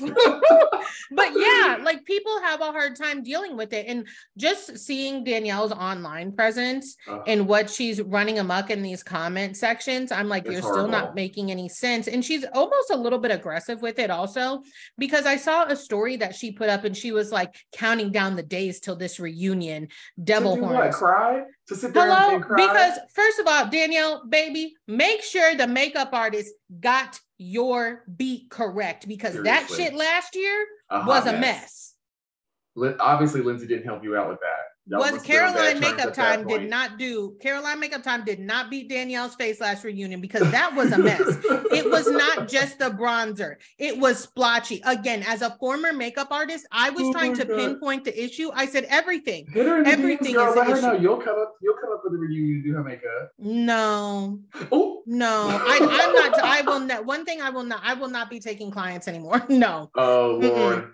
We No. have to unpack um all the reasons why. Hate I it. Imagine. Oh, we can. I could. I could do a whole episode, but let's move on uh down the state line a little bit and go to Yeah, let's Move it down. Oh my goodness. because this season they're filming the reunion right now as we speak. I just saw something on an Instagram story and I was like, what are they going to talk about? I I just like I, because this is my thing. I am generally like I am I a Marge fanatic? No, but I understand the need for Marge on the show. I am. I will go ahead and say it because Are I think you? that people when I when Marge came onto the show when I saw those fucking pigtails, I went crazy because I don't know I can't even put my finger on it, but I had seen Marge before Mhm. in the public eye in some way, and I can't remember what it was. If anybody out there knows, because y'all really do be coming through the DMs and letting me know. Yeah, they- Mhm. They will. I just have always loved it. And you know why? She was way smarter than everyone else. No, she is. Marge is smart. She's quick. She's everything. Calculated and like very like vicious, which makes a grand housewife. And she was getting Mhm. sued up and down. Yeah. What I fear, what I fear is that Marge is flying too close to the sun. I think Marge is a necess- she's a necessity. I may not like like how she does things. And really, this is the first, well, Marge, when it comes to Marge versus Jennifer Aydin, I get exhausted because I'm really not a Jennifer Aydin fan. and that's what I, have I- to say about it. Ugh. I think that Jennifer Aydin, again, I think she's a good addition to the show. Um, I don't know what it is about. Well, no, I always felt this way about Jennifer Aydin. She's a good addition to the show, but there are pockets that I can tell when Jen is performing. She's problematic because she wants to be a producer so badly. Mhm. She wants to decide the narrative. She wants to, after Marge put her shit on Front Street, she wants to control the narrative so badly. Well, and Because it's even yeah. her throwing out that, and you're, you know what, you know what you are. You're a booger wolf. let me tell you something. I said, Jennifer, don't make me reach to this TV and throw some water on you and cool you down because you're too hot right now. You're heated. let me tell you something. When she said booger wolf, I said that's giving old school racist term, and I don't Thank know. you. It sound like when she said that, I was like, nah, I've never heard of it. It's but also you a know, term that black people use. We use that. You don't use it. That's not that's not a part of your lingo over there in Paramus, Jennifer Aydin. I literally said, I said, I don't know what it is, but like I said, I've never heard that term, but it sounds like it's something that was racist back in the day. Well, she just reminds me of that bridge and tunnel. You know, like my New Yorkers out there who've ever lived in the city, you know, like you're just trying to go out for dinner on a Friday night, all this like Staten Island, Jersey just starts pouring in. and they're like, we're gonna go to, we're gonna go down to Pastis and we're gonna have lunch. You know, we're gonna have lunch. And it's like Jennifer Aydin gives me that vibe. When Mm. she piles, she drives her big Mercedes to Times Square and like piles her family out just to be annoying and to be performative and to make this like image of like, oh, we go to the city all the time, we do this, we do that. Meanwhile, you're begging, you're desperate for attention from your husband. And I think that's really the key, is because I think for her, her entire identity and her entire lifeblood is being this successful surgeon's wife. And being like the fertile myrtle who has all the kids and lives in the big house, and the Mhm. idea that that's not real and that she's normal like the rest of us, it drives her crazy. The thing that's driving me crazy is that because Jennifer Aydin really did eat after Marge was like, that's why Bill was fucking his secretary. And she was like, it was a pharmaceutical rep, you fucking idiot. Check Yes. your facts. I said, baby, ate. You ate down with that bitch, but you didn't carry that energy, Energy. throughout the rest of the season. Then, and that's why I was with Dolores because. I was like, no, like Dol- Dolores is making sense. First of all, you have talked about Marge before, and you have talked about her past, and you were right there with Teresa when Teresa was talking about Evan getting his D sucked at the gym and everything. So now that you're that light- also is like very much like a trigger for me too, because I I I said it before and I'll say it again. I cannot stand a hypocrite. So from being in Marge's vantage point, I've taken this from you for an entire season. bitch. I have Mhm. given you so much grace. Not only am I a fan favorite, I am I'm a real ass bishop in this housewives game. Like Marge is not to be fucking played with. And so the fact that I think that Jennifer was toying with her, toying with her, she was just like, oh, I just have to. I have to put this out there. I think that, and I also think because listen, Jen is an Aries, and I'd be like, don't be coming over here. Her and Melissa are Aries, and I just be sitting there like, y'all But can't. I'm Melissa's not, not, good at it. No, and neither is Jen. Because again, I like like there is nothing. I tell my husband that well, I used to tell him this all the time when like we first started dating. I don't like my business out, like things stay in the house. Okay. Mhm. It does not matter if we like, no, I don't play that.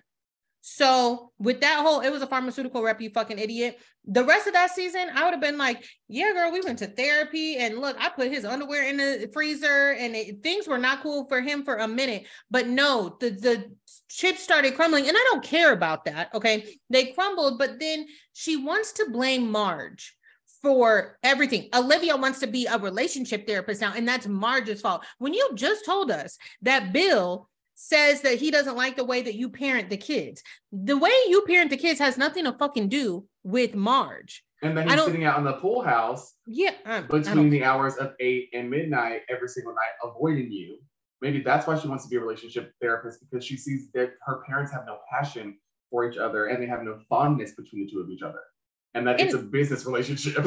yeah, could could be. I also didn't like like when she was like, I showed up at the uh, hotel when he went to go meet the mistress, and he was so turned on. I said, Ew. There ain't no way I'm fucking you in a room that was intended for you to fuck somebody else. And also, I'm gonna beat your ass because here's one thing that I don't like about this whole situation is that Bill is out of everybody getting the like you're you're putting your anger for Bill onto Marge. Yeah, she is. And that's what I don't fucking like. Be mad at your husband.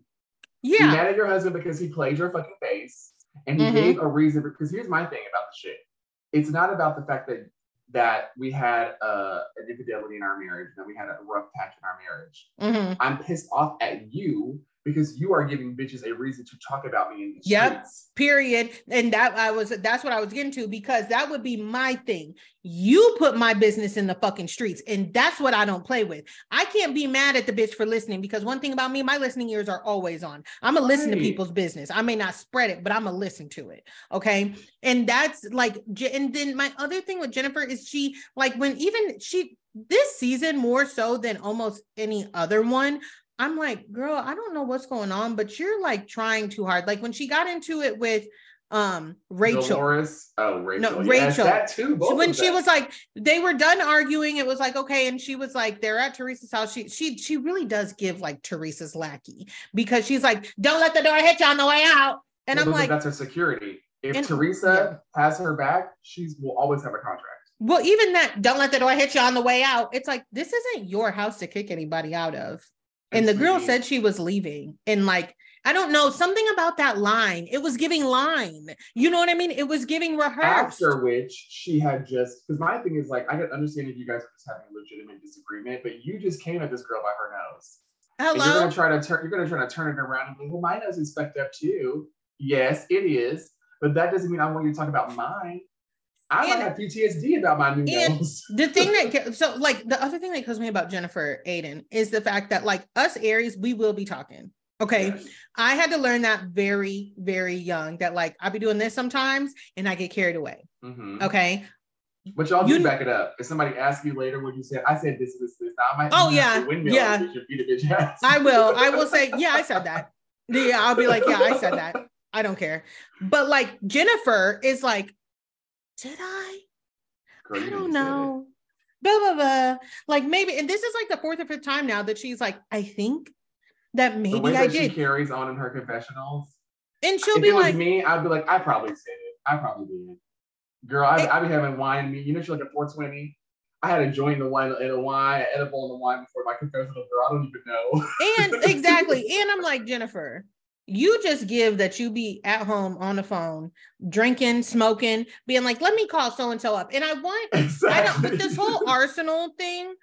I'm like, Oh, Marge, first of all, you know you got an arsenal. Okay. I don't know why she keeps getting, I don't know why she keeps getting upset about this because if I were Marge, I would be like, yeah, and tread lightly, ho. You know what? I I think that the reason why she's getting upset about it is because now the insinuation to the public, because we all know behind the scenes people have been saying for years, like, oh, don't fucking piss Marge off because she will put her Mhm. shit out there. She'll tell the blogs what's going on in your business. Yeah. I think that now she's upset because the insinuation is that if you get into a disagreement with Marge, anything that's said about you, any disparaging remark, anything that comes from any press point It's is going to be from her. Yeah. Okay. I, okay. I get that. Which you know, when you're thinking about like, because also me, I always have my like actor brain on, and I'm like, well, if I were in this show, because if I ever did reality TV, y'all here to hear first. I'm acting. It's a character. it's a persona, bitch. I'm New York Tiffany Pollard. Because what people don't realize about New York, she's a great actress. oh, 100%. She's acting. People. 100%. So I would have my persona and I would do my thing. And I just feel like Jennifer, sometimes she thinks that she's reached that level of housewives like mastermind where she can blend between the two. And it's like you haven't No. figured out how to be Nene yet. You're no, not there. not at you all. Might, you may never reach that level. No, I don't think she will. And it, but like, and my thing about Jennifer is, you want to talk about Marge having an arsenal, Marge having an arsenal. You are literally doing the things that you're doing now because you would like to build your own arsenal, baby. Like all of uh, all of them do it. All of them across every franchise collect information And on that's people. why we love you guys. It If you love is. It is. Please keep collecting the information. I don't care if, like, you know what I mean. But my thing with Jennifer is, I'm like, you met with Laura, the thirstiest bee. We have been Right. hearing about this girl wanting to be on the show for how fucking long? Like, The look that Melissa gave to Andrew Cohen when she was like, you know who she is. yeah, You've seen her at least three times. This is, I don't find, and I also don't find an issue. If this is a bitch I used to call my best friend, if I'm not trying to spread your shit in the streets and I heard something, I'm going to tell my best friend and say, let's fault this. Because yeah, I can't talk about this to anyone else. It's not my fault that she actually Mm-hmm. turned out to be an Aries nightmare. And immediately, when we're not friends anymore, Mhm. is trying to sell. If this Laura person thinks that this is going to get her on the show, she is so mistaken. I, I, yeah, I don't think that's going to happen. I really don't. It's if not, we and in it's not, Beverly Hills, it might happen. yeah. Oh, I took the words right out of my mouth. but we're not. I took the words right out of my mouth. Okay. But exactly. And I'm like, listen, you could not wait to meet up with Laura and hear what she had to say. And in the same beat, I heard somebody was saying, like, oh, well, Teresa's saying now that the real reason she was upset with Melissa is because she heard the rumor about Melissa making out, allegedly making out with the guy in the backseat, and she was upset for her brother. But you didn't say anything to your brother. But like in that, even the scene on the bus with Girl, when they were talking about the kid, well, the kids got brought up. The kids got brought up. I said, so much of this shit could be figured out if you two, the grown-ups in the situation, all three of them, would just pick up the phone. Hey, Mhm. um, Antonia's not gonna be able to make it to Milania's Sweet 16 because she has that cheer competition that day. And like I, I I'm I feel like, like, that might. I feel like that may have happened. I feel like the communication because these girls are like driving themselves around in their Range Rovers at 16. Mhm. I think Antonia may have communicated with Milania, and she, because she's a 16 year old, did not give a fuck and was mad. yeah. Oh That the yeah, one hundred percent, one hundred percent. Teresa, And you as a parent and an adult, you can't take those feelings on because you are an adult. exactly. And another thing that I think is because uh, something an old clip popped up on my TikTok the other day and I said, "You know what? Gia always been in grown folks business." And the reason always. I and we're talking too much. One thing I learned young I was always in grown folks' business too, but I kept my mouth shut. Okay. My mom used to let me, and she tells me this still to this day. She was like, You were my observe observing baby. You literally were always around. I knew you were listening, but you kept your mouth shut. You didn't take it nowhere else. You didn't talk about it with nobody else. Nothing. Okay. Mm-hmm. Like she, Gia always used to be running off at the mouth talking about because it was about the uh, another birthday party, Milania's birthday party. And I guess Antonio, I think it was Antonia had sent something in the mail, and Melissa or, or uh Teresa was like, You want to call her? You want to call Milania and say thank you and invite her to your birthday party? And Gia was like, Well, she didn't invite us to hers. And Teresa was like, mm. Gia. I said, That's why I don't care what anybody says. Gia Gia was doing too much for me last year with Joe and, and Melissa. Teresa loves it. She's always she does. When, when Gia was little and like a little demon. Mm-hmm. We all talk about the fact that when Gia was little, she was a brat. Yeah. Teresa taking them all out with all of that embezzled money, them thousands of dollars stacked mm-hmm. in cash, buying stuff, and she's like, ah, ah, ah, ah, ah. And I'm like, okay, so we're gonna just disregard the fact that she just decided to become an adult and you haven't been trying to like tell this girl anything. Let's right. be fair. Both of your parents went to prison. Mm-hmm. I would be damned if my parents came home from prison trying to tell me shit either. I'd be like, right, you you, you got to focus on some other stuff. right. That my thing was, and my main thing with Gia in the show now is that when she makes these little offhand comments, when she tries to argue and say things like it was two things that steps like really stick out of my mind were that argument with her uncle. Okay. Mm. My mom would my mom would be like, you can say that to your uncle. I don't care, but I don't want you to do that in front of the cameras. Okay. Thank and you. The thing that was irritating me with those with that situation when she was like, This is when I walk away from you and turn around okay, it's giving forced. Secondly, when she was like, You're not going to talk about my no no and my nona, those are his parents. Parents. Those are his parents. And people can say, oh, well, he lost their house. That don't make them any less of his parents. What the fuck right. are y'all talking about?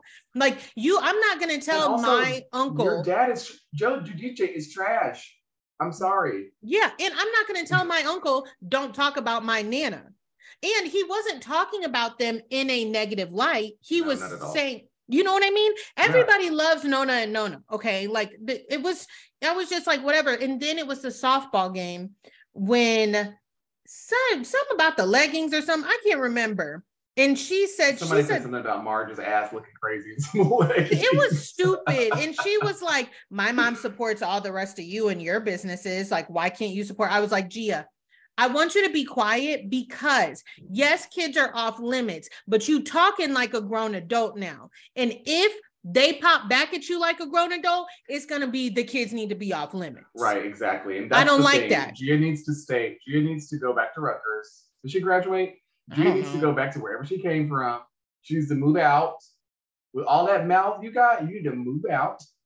You need to go get you an apartment, as we would say in the South. You need to go get you an apartment. Mm-hmm. And you need to maybe go get your own spinoff, or you need to do something with Milania and the, and the daughters. But I don't want to see those girls in another confessional on Real Housewives of New Jersey ever again.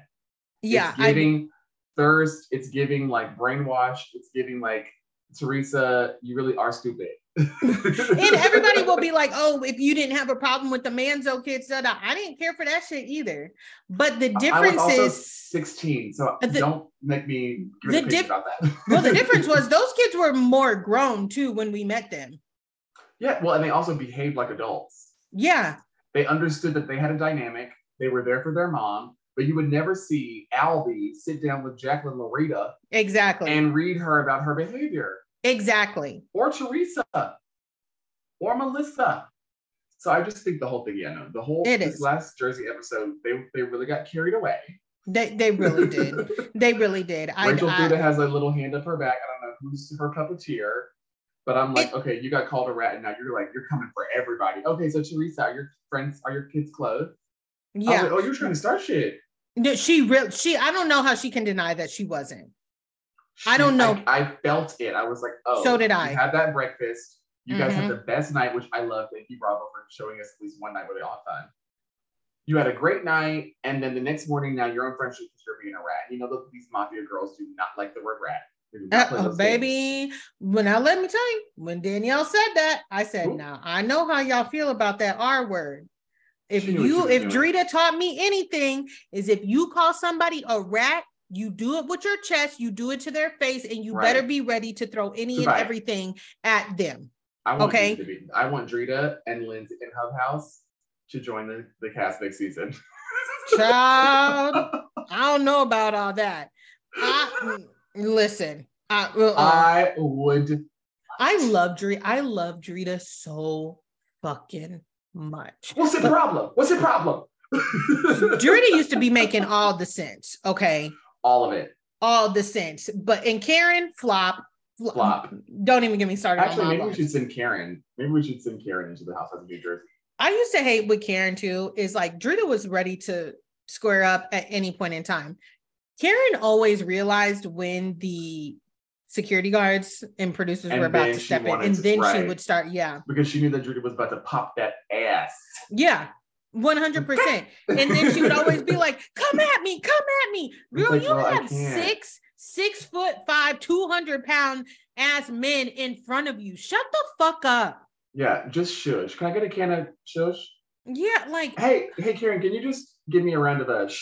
I, I, I like she oh she used to irk me. She used to get on my last I nerve. feel like she could squash though. I feel like Drita could could get us to the bottom of this Melissa Teresa. Which at the end of the episode, when she's like telling Joe, she's like, "I don't think we can go to the wedding." I was like, "Okay, here here it is. is." That I I'm sorry, I cannot believe when she said that my mouth did fall open because I said, "Oh, so this is how you want to play this? Like this is how you want to go about this?" the wrong way because if that's the case, I mean, she did she did kind of put her chest out a little bit about it on the bus. She did kind of. But my thing is, if you really feel that deeply about it, I would have turned my neck around and be like, Teresa, let me explain something to you.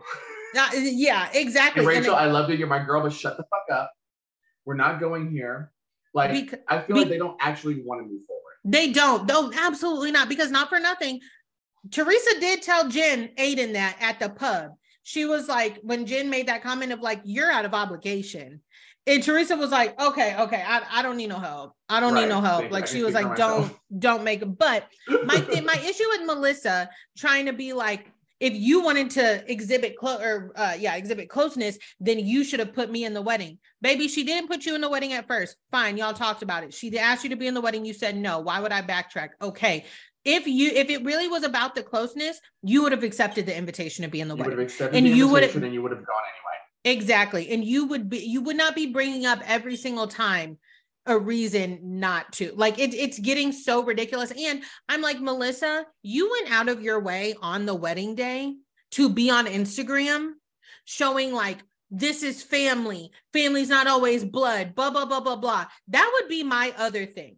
You went out of your way on Instagram to like try it while it's my wedding is happening to be like say yeah i'm not there and i'm fine with it be fine with it then stand in it Because you're not family. exactly okay but you it. wanted this you wanted it you really did not go to your sister-in-law's wedding because for for tb Right. She, well, For she the was looks- hoping that people would be like, oh my goodness, if they're not there, there must be some crazy. We did not care that you weren't there. We cared about her 17 foot hair extension. We wasn't worried about the Gorgas. We was worried I- about i can't go back to that Teresa hair had on the top of her damn head. it doesn't make no sense It was the Empire States Building dressed with hair. it still baffles me to this very fucking She looks like a Day. character from Beauty and the Beast. as a hair again as a former hairdresser i just sometimes it keeps me up at night because i'm like wh- when at what point do we stop i've teased the hair before i've done the curlers i've done i don't think i've ever been like bigger bigger i've never like And you know it was Teresa. You know that stylist was not like, oh, this is my vision for you. I, you know Teresa was like, I think it needs to be a little bit bigger. And it's like, okay, I'm gonna do it because you're gonna give me fifteen thousand dollars. Like, sure, I'll they do said, it. i forget how many hair extensions It they was three thousand. It was over three thousand or something. yeah yeah Clipping extensions. And you know what kills me? Okay, before we move on, what kills me about the Jersey women and their extensions and their hair in general? Ugh. First of all, I like Danielle. Her hair in Ireland. I said, baby, you you definitely not any type of black because one thing about us, our hair is going to be done, Done. colored, everything, whatever needs to happen, our hair is going to be And done before we go on vacation. on a plane. Hello? What? My mom is always like, are, are you wrapping your hair for this flight? Do you think I'm about to put my gorgeous hair on this nasty ass plane seat? And you know I got the seats that lay down. I'm not putting my face on that either. Like, Oh my I God. have to cover myself. I can take I will take I always take a shower before I go to the airport, right? It doesn't matter if the flight was two hours. Whenever I get to my destination, I have to take another one and I have Yeah. to like, but. Danielle's roots, first and foremost, in the tone. I said, baby, you don't have any purple shampoo? She does, but it's it's from Staten Island. That's why. I don't know. I don't know anything about. Let me tell you Island. something about a queen from Staten Island. And we're not going to go into Danielle's tweets that Oh, we that we heard mhm. about. Yep, yep, yep. I'm going to yep. give her the benefit of the doubt. I hope Andrew brings it up at the reunion. Uh huh. But one thing I know about a about a girl from Staten Island, if it's more than five dollars, she's not paying for it. Ooh, If it's not coming from the Dollar Tree, she's not paying for it. And listen, for this, y'all can come in my comments and drag me because I'm ready to fight over that. I know that, sweetie. Literally, Staten Island could float away into the ocean, and I really don't think that many people would be upset. It's not. It's a dark place. That's what everybody tells me, but like my my boo is from there. And guess what? He don't live there no more. Pete Davidson. No, he is trying to sell his. Oh, I, was- I thought you meant your husband. no, I was about to say, sweetie, no, my husband's no more. from- You see no. right, right here in Raleigh. no, my husband is from Missouri. Um, but I love Pete Davidson. Oh, sweetie, he's just oh my god. My but my my other best friend Jessica, who is a part, we do the Bravo Barbies meme app to Mhm. meme together. Her fiance, I call him Evil Pete. He looks like the evil version of Pete Davidson. And I'm like, does he have a Captain Hook like Pete Davidson? Because we're on the street. the word on the word on street, word on street. That you know, we're not gonna- we're not gonna go there. This is not one of those. Right. Um, But- and to end on to, to wrap up, we are going to touch on Vanderpump Rules. Oh, Thankfully, not a lot of information came out this week. I don't I don't have the the bandwidth to talk about Luckily, it. I watched the first like 35 minutes of it. I haven't been watching this season just because after the whole scandal happened, Mhm. I was like, well, there's just no point, and I'll just listen to Emily Hanks do the recap. Yeah, it's I, I will say this, it's a lot, but this episode in particular, honey. I was like, oh, I really don't like Tom Sandoval. Like, I No. usually don't care. Like, I'm like indifferent. I'm like, whatever. These people are trash. His behavior is so disgusting. Now, It's so especially bad. knowing now what we know.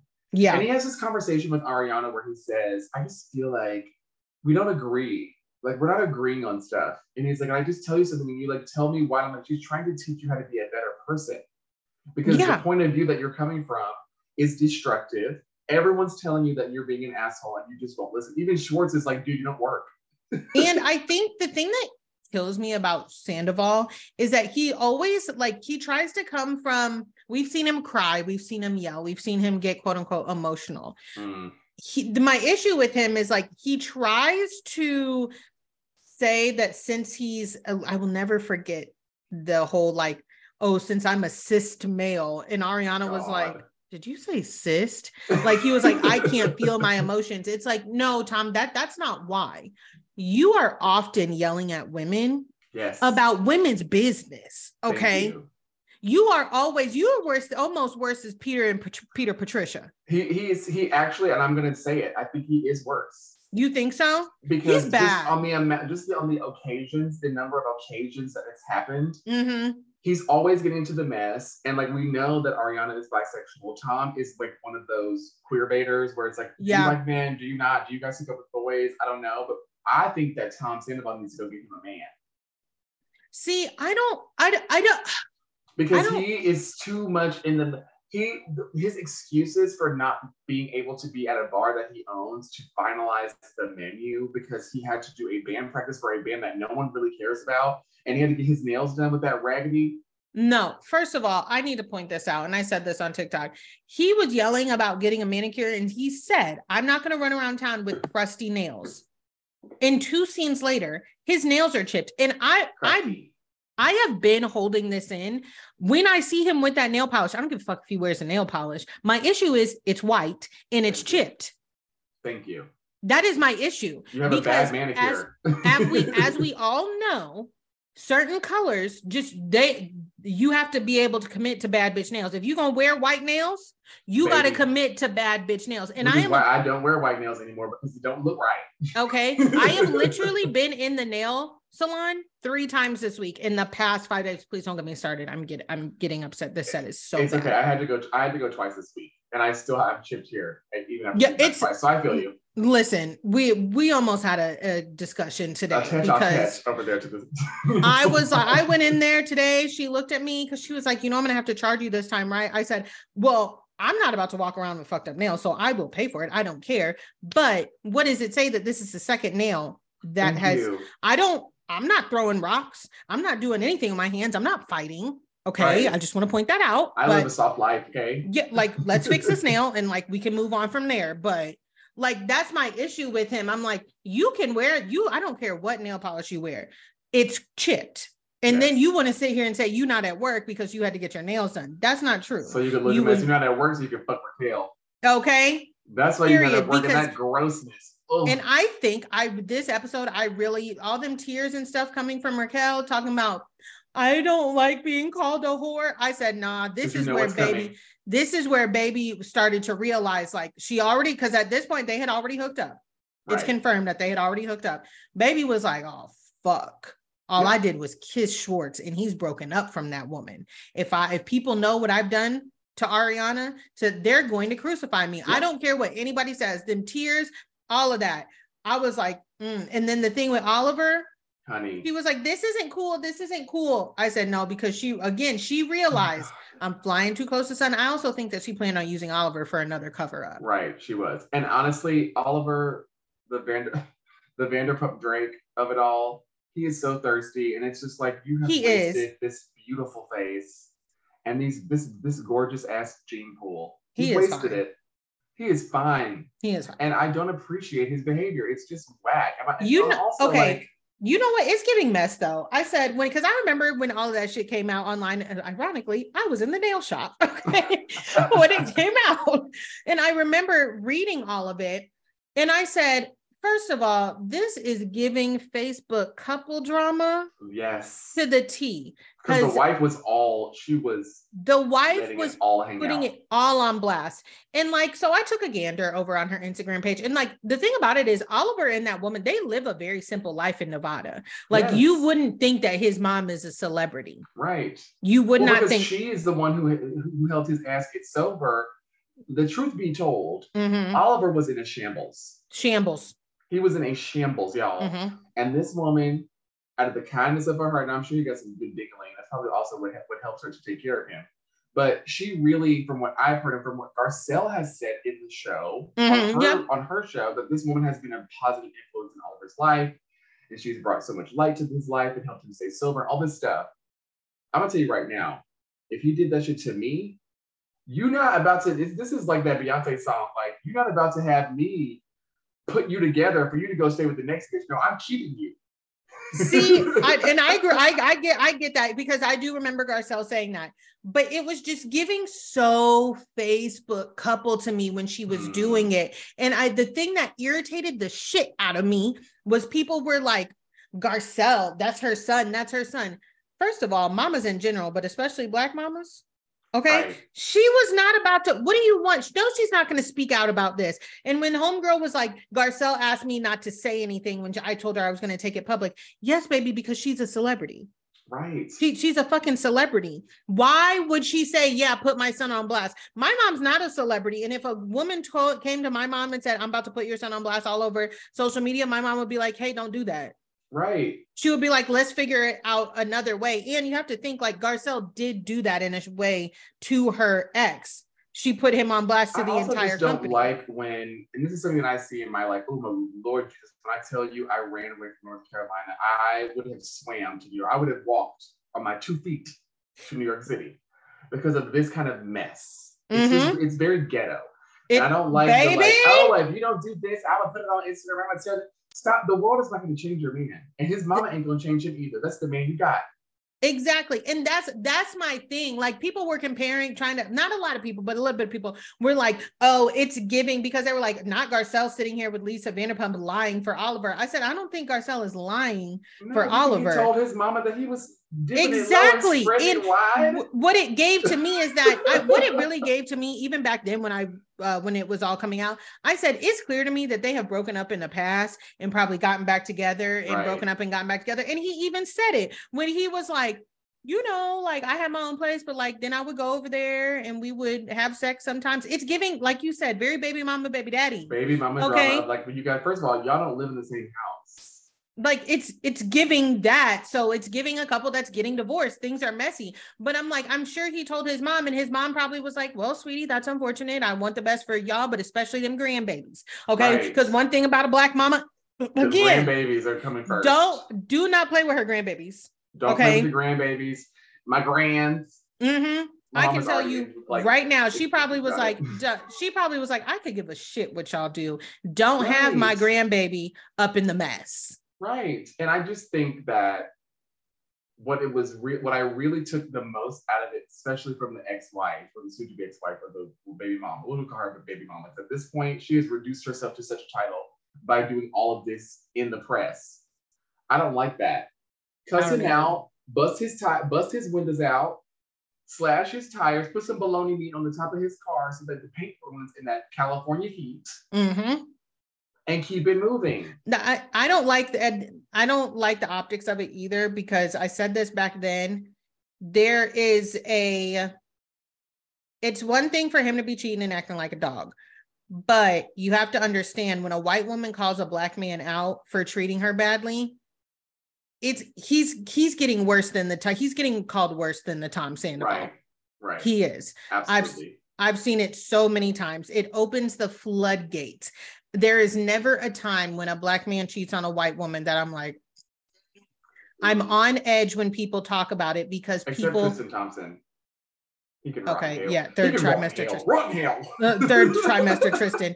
But there's it's always opens the floodgates for like that something racist is going to be said. Right. I think about when Naomi from Southern Charm broke up with um I don't remember his name because I don't yeah. watch that or show. Catherine. No, Naomi had a black boy out of nowhere, and I was like, yes, to prove that your ancestors yeah hasn't still been. No, Naomi was another girl, and she had a boyfriend that was, I want to say, Middle Eastern. Oh yes, yes, yes, and he was super controlling, kind of like yes, you know, he would. Which but, I'm sure that they loved that. But like, oh, when they man. he he uh, cheated on her, and when it came out, the whole almost like so many of the Bravo, like the Bravo space we're calling him like derogatory names and making of fun of uh, making fun of his name which is uh you know a, a middle eastern name. Like i cannot remember what his name was or what they were calling him. Which like we also have to understand it and, and just accept this. And i think us as black people we have to put on this like suspension of disbelief when we watch these shows because it's we're confronted with it i think more. Mm-hmm. and pocs i mean i can't even just say black people. I think we are both black so i can say that Right, right. The fan base is racist as fuck. Fuck yeah. They don't give a fuck. They want Ramona back. They want Kelly Dodd. That they really do. Like there's a they, big fan people, base who's into that shit. People don't understand. They people still don't understand the Lisa Rinna of it all when it came to oh, Garcelle. Oh, oh, oh, oh. honey, like, and that she has been envious of Garcelle for all these years because unlike Rinna, Garcelle has done work that has actually been important, that has actually mattered into the cultural. Lisa Rinna has been over here selling Depends and cussing and people out on TV and doing the most. The not most. only not only that, let's get into the whole book throw, the book throwing the book in the trash mm. of it all. That is a black woman, a Haitian woman's memoir, where she talks about the struggles and the stories of coming immigrating here from another country. And because one sentence was in it that Lisa Rinna didn't like, because it wasn't a it wasn't about the kids. Garcelle told the story from her point of view, which we can even walk it back. Take the rest of Garcelle's story out of it. Garcelle was telling the truth on how she felt as a black woman in the the environment that she was in right. with all the white women sharing their stories of motherhood she thought that they were being open. She asked Lisa Rinna, Do you ever feel at fault for your daughter's eating disorder? And what they cut out of the show was that she broke down and cried and said, Right. Because I felt at fault when my son ha- was struggling with addiction. Like Mm. you, she told that story. And you still threw the fucking book in the trash, a black woman's book in the trash when she was telling the truth to push your narrative. And then that black woman had to come to you, had to come to you uh, because your manager was calling her publicist and XYZ and say, and Garcelle said, How can we fix this? She said, Take the story out. That story's not about your daughters, Lisa Rinna. It's about Mhm. you and them other women being a Karen. right. That's what you're mad about. You're not mad that Amelia's name was mentioned. right at all. Because if you were, you wouldn't be doing half the shit that you do at the expense of your family. Period. period and i have i have dealt with that in my personal career and like me as a little theater girly i always knew you're gonna you're gonna it's gonna take you a while it's Mhm. be a little bit longer than everybody else the business Yep. is not gonna be the same for you as it is for everybody else No. i can't wait for the girls to eat it this year Selle when i tell you baby i'm turning some i'm shaking the table this year I can't I wait. I love a table shake. I cannot wait. because when I see Lisa Rinna and I see Garcelle, I notice I see girls who have been coming from a place of privilege who, and not that Lisa Rinna was born into a rich family, nepotism, but Lisa Rinna came out of the hills of nowhere to Mhm. Los Angeles with a beautiful face and a rocking body, and she hit. Yeah. And eventually that ran out. Guess what you have to have to sustain beyond that? Mhm. True talent. And when she sees people like Eileen Davidson, when she sees people like Garcelle, particularly Garcelle, I can relate to in this experience as a beautiful chocolate queen. She's enraged. And Oh, she is. Feel you can feel the, the the jealousy because all out of all the material things, her house, she got a husband she's been married to for a thousand years. She's still not happy. She has all this stuff. Still All three happy. mortgages on that one house. is happy in her 3,000 square foot house that she built on her own, Mm-hmm. working at the reel and doing her thing. And that Yeah. eats the girls up. Yeah. As a, the Haitian they- queen that she is. Thank you. And so I, I mean, listen, I love her, so I applaud her at, at any turn I throw flowers at her. But Me too. Yeah, no, that whole situation is just, you know, we have to accept it. Like the Bravo fan base is trash, but also we live in America. Oops. It, it, it is. And it, it- the other thing, the last thing I want to touch on is like the Lala of it all with this episode, because I was like, Lala, you need to pipe down because you kind of are giving revisionist history. Thank talking you. about i know that i saw that that's what those girls used to uh, say about you know when my uh fiance was cheating on me did we not want to talk about when he was cheating with you You have to own it. And this is why We I love the March. yeah because she yeah owns it. I own I- it. Listen, yeah. my, my when I met Will, also by the way, in case anyone didn't know, my fiance is the white Will Smith. And when I met Will Smith, he was married Ooh, to somebody else. ooh.